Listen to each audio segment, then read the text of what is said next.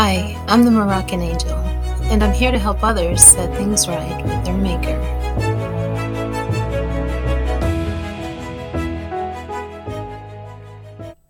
Leon Festinger was the first to investigate this theory. It arose out of a participant observation study of a religious group which believed that the earth would be once again destroyed by a flood. Well, when it didn't happen, because I'm assuming they had a specific date in mind. The reactions of the members were quite interesting. The really committed members who gave up their homes, their jobs, and some their families to work for the religious group reinterpreted the evidence to show that they were right all along.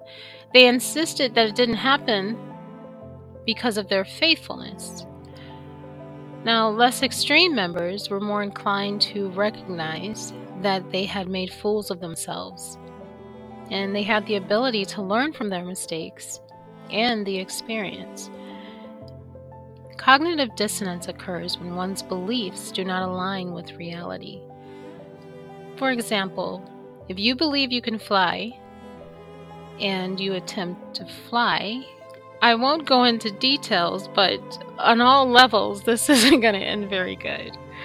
Personally, I do not think that one should half step or half heartedly embrace religion, because then you must ask yourself if you're not giving it 100%, why are you doing it? It is most often the things that require full commitment in which we see the evidence of genuine spiritual growth. I do believe that while fully committed to whatever venture in life, be it work, family, love relationships, etc., there should always be an element of trust reserved towards the Creator. The one who guides the steps of those who love and respect Him. And this trust recognizes that in our humanness, our human limitations in knowledge and awareness, there is the possibility that we could be wrong. In whatever state of mind you find yourself in, this is why it is extremely significant that you remain humble and not prideful towards your Maker. And I, I believe that people come across our paths for a reason and a purpose, and sometimes that reason is to enlighten us or to give us a dose of knowledge that we weren't previously aware of. I think it's safe to say that no human on earth knows everything. And when we speak of the Creator, we know Him to know everything, and that He reveals the truth. It is consistently confirmed with facts, though, not emotions. There are a lot, and I mean a lot of individuals claiming, I know the way to the Creator, I know His way, but they're not walking in it. Well, the original Testament scriptures, what a lot of people refer to as the quote unquote Old Testament, is in fact the original Testament by which a lot of the major religions build from. It's the foundation of a lot of major religions.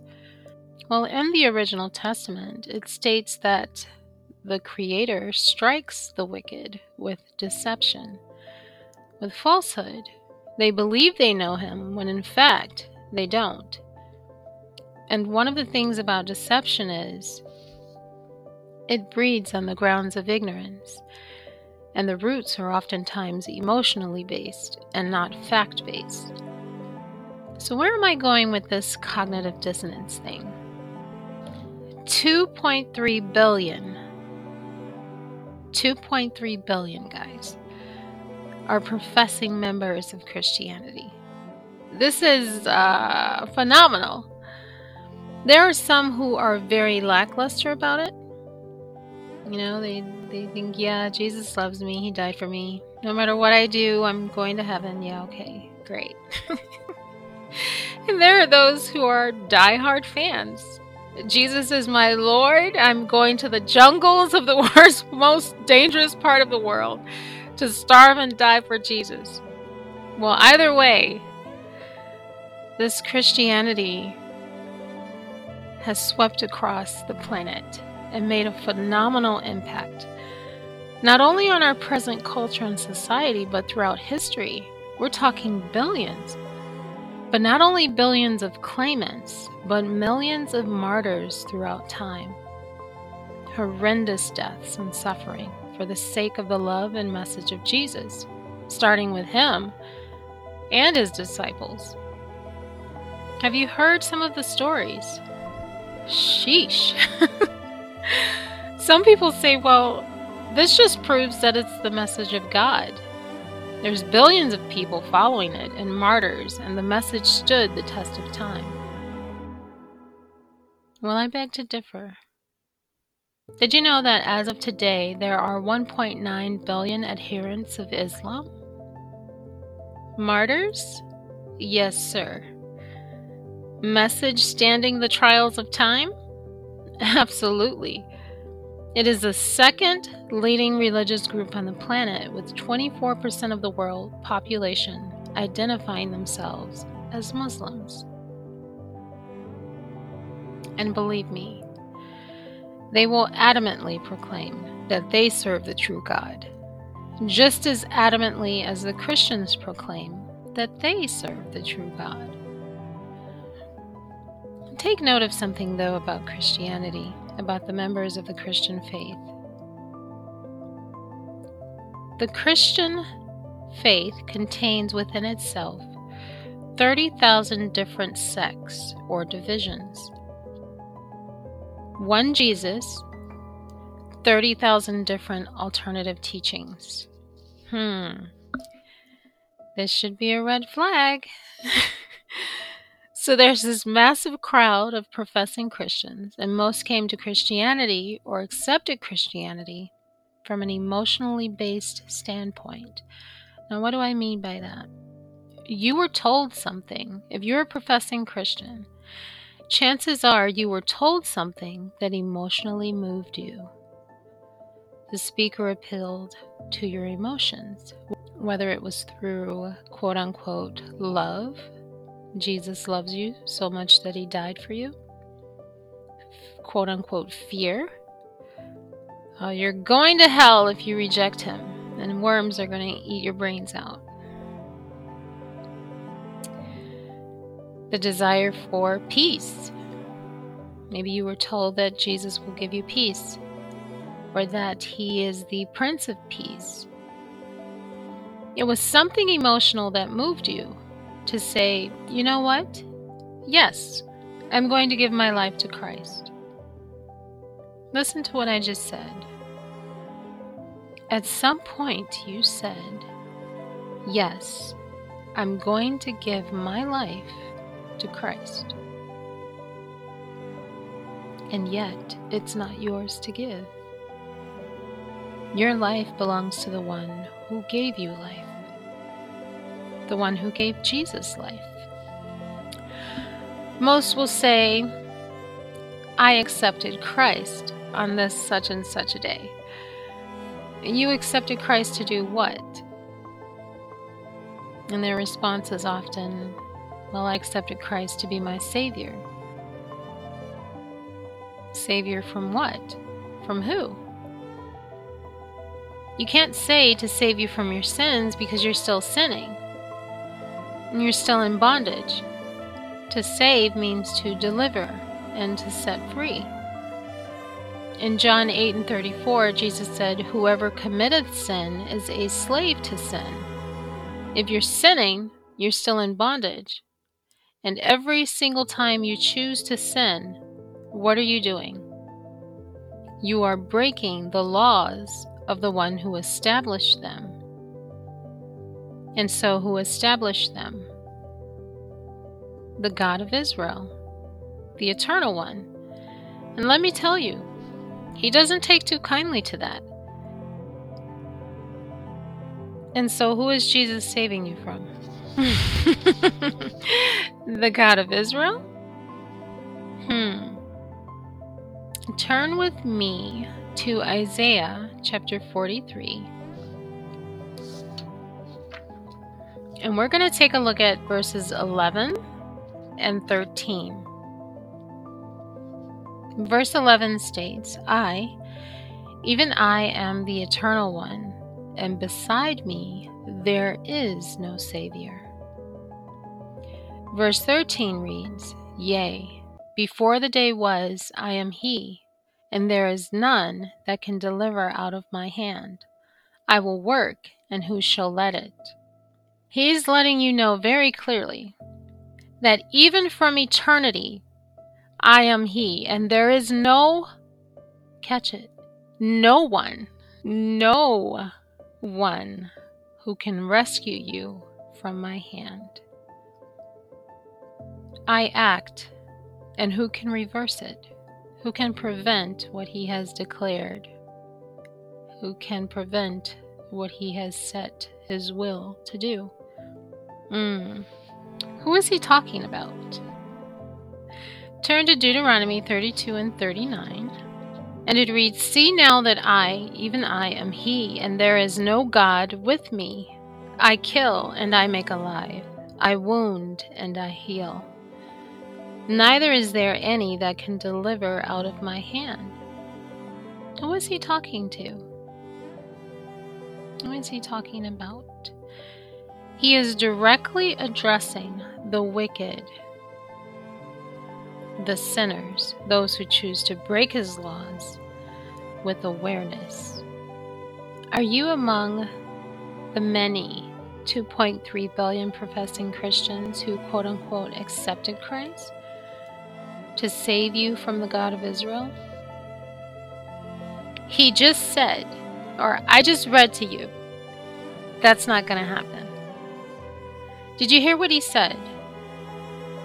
The one who created the planet and everything in it, the one who gave you life, the breath by which you are breathing right now, this very moment, the one who designed your heart and your ears to listen to the sound of my voice.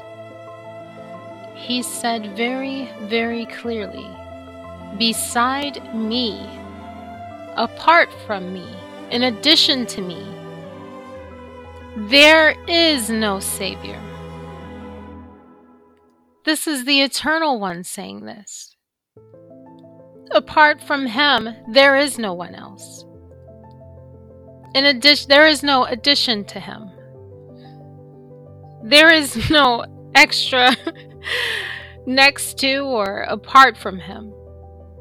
He is the only Savior. And I'm going to hit you with something. Jesus is not the eternal one. Eternal means never experiencing death, never dying, unchanging, immutable perpetual life, no beginning and no end, no death. Jesus died at the command of the Eternal One. And what did he say? Beside me, beside meaning at the side of, next to, in addition to, apart from, him. Beside him. He states very clearly, Beside me, there is no Savior.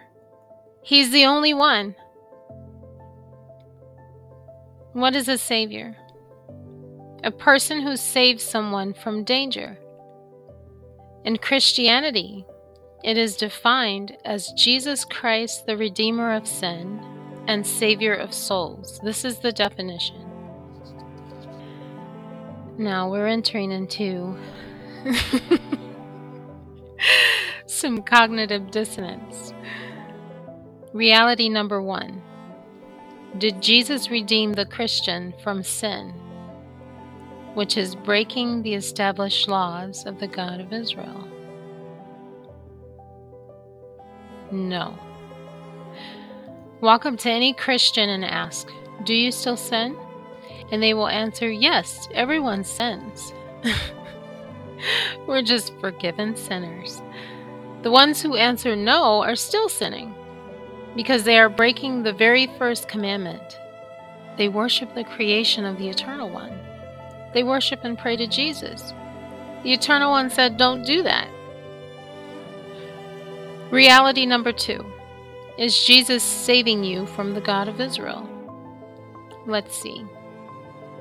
In Exodus 23 and 7, it states, Keep thee far from a false matter.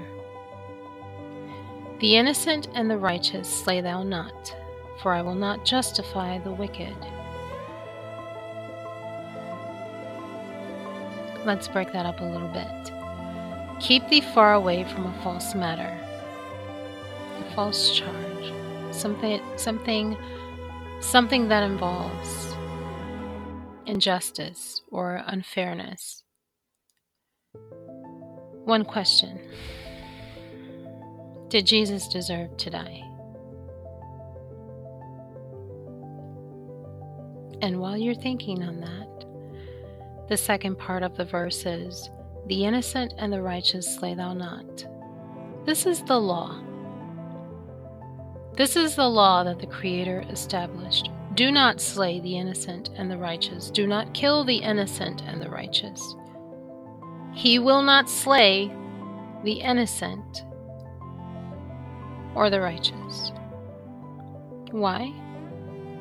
Because he will not listen to me. This is the last part of the verse. He states clearly, I will not justify the wicked. He will not acquit them.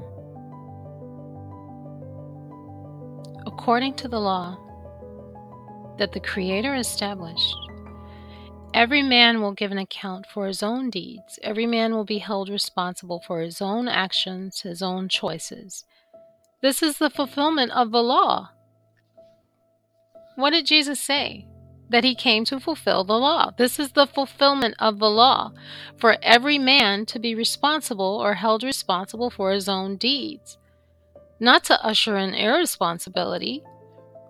The whole purpose of Christianity is to provide a means to be accepted by the God of Israel. And so, what did they tell you?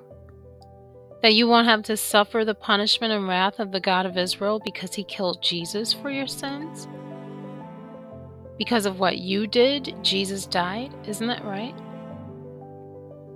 If you just believe this, if you just cling to this concept of injustice, the God of Israel will accept you and you'll go to heaven.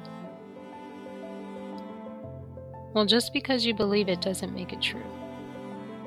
What kind of man seeks to escape justice? I, I just want you to think about this for a moment. What do you think of a man who's trying to place his responsibility and punishment on another man?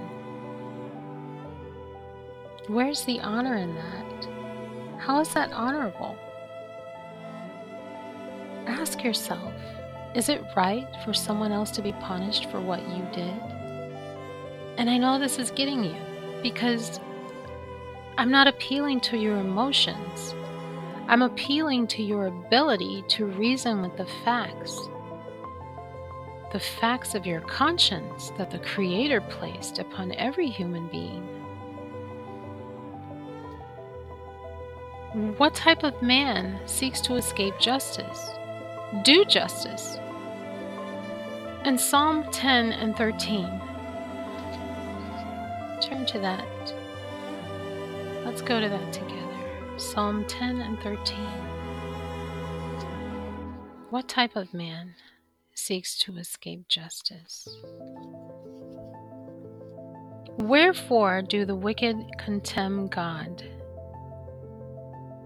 In what way do the wicked contemn the God of Israel?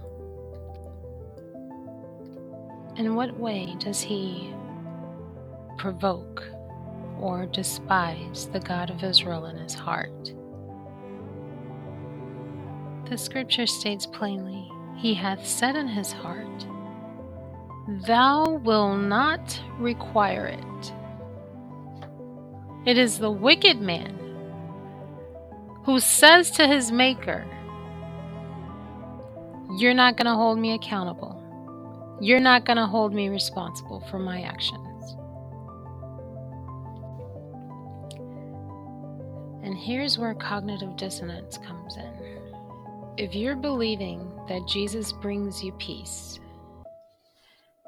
but you're taking pills for anxiety, depression, panic, you name it, that's a clash with reality. You're believing something that is not in alignment with what you are factually experiencing. You believe that Jesus is your Savior. Let's say your Savior from sin. To save means to set free. The original Greek word for save is sozo. To set free, to rescue, to break the chains of bondage, if you will. But here you are, a professing Christian, and you're still sinning. The desire is still there. You can't stop sinning if you still have the desire. That must be broken. So here's another situation where your belief system is clashing with the facts of reality. That Jesus is going to save you from the Eternal One, the God of Israel. The God of Israel states that no one can save you from his hand.